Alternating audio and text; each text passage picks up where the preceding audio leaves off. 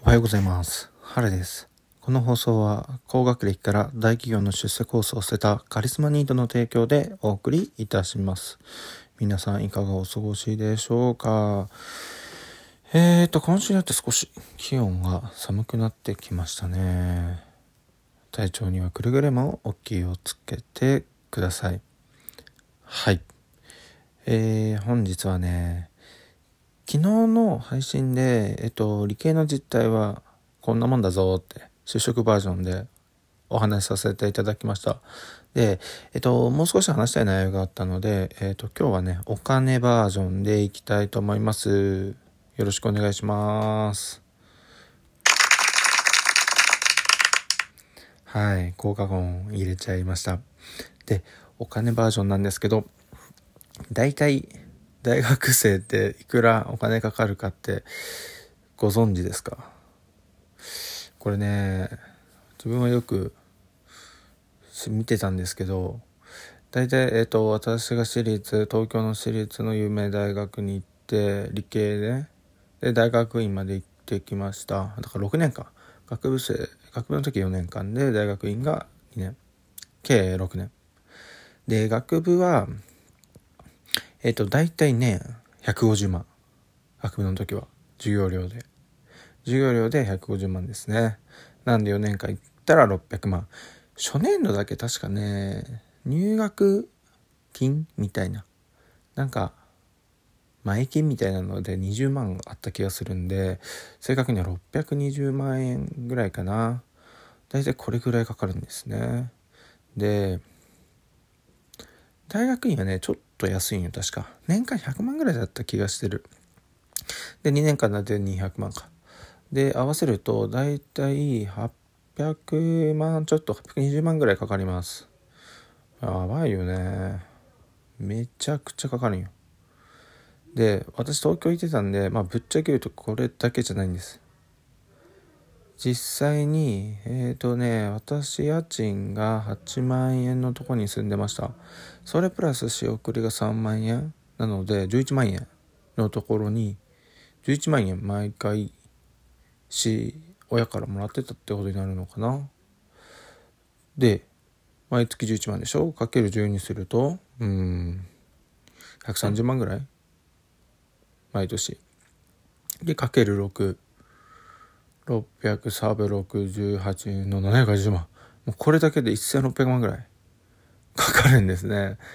1600万私立の大学6年間行かせるとかかるとマンションの中古が買えるぐらいかかるんだよね。うん、すごいなってつくづく。うん、で、ここで大事なのが、果たしてじゃあその価値があるかどうかなんよ。1600万円相当の6年間の価値があるかないかで、めちゃくちゃここはね、振り返ってみると大事なんだけど、おそらくね、そんなこと考えて大学行ってるやつはまずいないと思う。周りが行くから、就職するには大学卒業してないといけないから、みたいな。そんなことしか考えていいか、俺がそうだった。俺は少なくともそうだった。1600万円なんで、ね、かかるなと思って少なくとも言ってない。今だから、あのー、計算しながら考える。果たしてじゃあ1600万円の価値があるかないかって言われたら、当然それはね、人それぞれです。普通にやっぱりさ、仕事、就職して、まあ俺みたいに辞めるやつもいれば、大企業入ってそのまま行くやつもいるだろうけど、最初から起業するやつとかね、おると思うよ。で最初から起業するやつなんです別に大学行かんでもよくないみたいな。っていう考え方もあるよ。果たしてその1600万円が価値がありますか？というところがね、これまたね、面白いなと思います。おそらくなんだけど、俺これよくわかんないんですけど、他のね、大学、自分が通った大学、企業の大学もあんまり値段変わんないんじゃないかな、私立の理系だったら。どうなんだろうそこら辺はちょっと私もわかんないんですけど、結局ね、同じお金払ってるわけよ。同じお金払ってるんだったら、もらえるものは常にレベルの高いものがいいよね。で、他の大学のことは知らんが、そんだけ払ってるんだったら、俺は少なくとも大企業の保険ぐらいはついててほしい。ちゃんと行って、ちゃんと授業を受けて、ちゃんと成績残してれば、大企業に入れる保険ぐらいはやっぱり欲しいなって思う。それでね、この1600万円よ。まあまあね、東京に実は最初から実家があって、いや、そのね、あの、時間通ってるとかってのはもうちょっと安いと思うし、やっぱ少なくともね、1000万ぐらいかかるわけよ。授業料だけで800万でしょ。まあ、あとね、その他もろもろ、お小遣いとか、まあ、いろいろあるわけよ。1000万ぐらいかかるよ。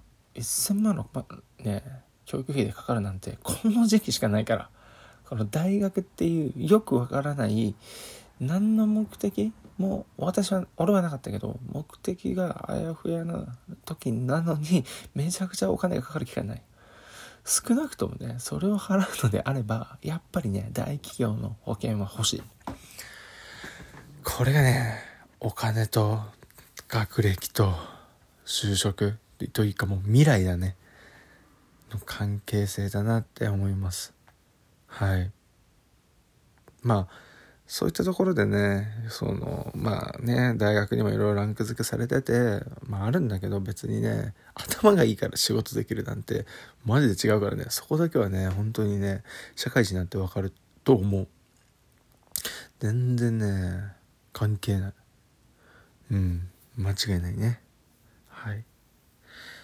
というわけで今日はね、大学のお金についてお話ししました。まあこれぐらい払ってんだったらそれなりの対価を得ないとねということです。逆にこれねまあ最後の締めになるんだけど俺が親になった時の立場としてもそういうことを自分の息子は考えれるようなやつであってほしい。俺はできなかったけど。別にね行かせてあげるんよ。行かせてあげるんやけど行かせてもあげるんだけどでそれなりのものをちゃんとテイクバック自分のものにしなさいよって言いたい。はい。まああくまで結果論になっちゃうんだけどね。うんうん。あもちろんね独身貴族でございますのでご安心してください。はい。えー、っとこんな感じ。本当はねちょっと授業バージョン理系の授業ってどんな感じなのかっていう話もね明日はやろうかな。うんその3部作でいこうと思います。ではでは皆さん、良い一日を。チャオ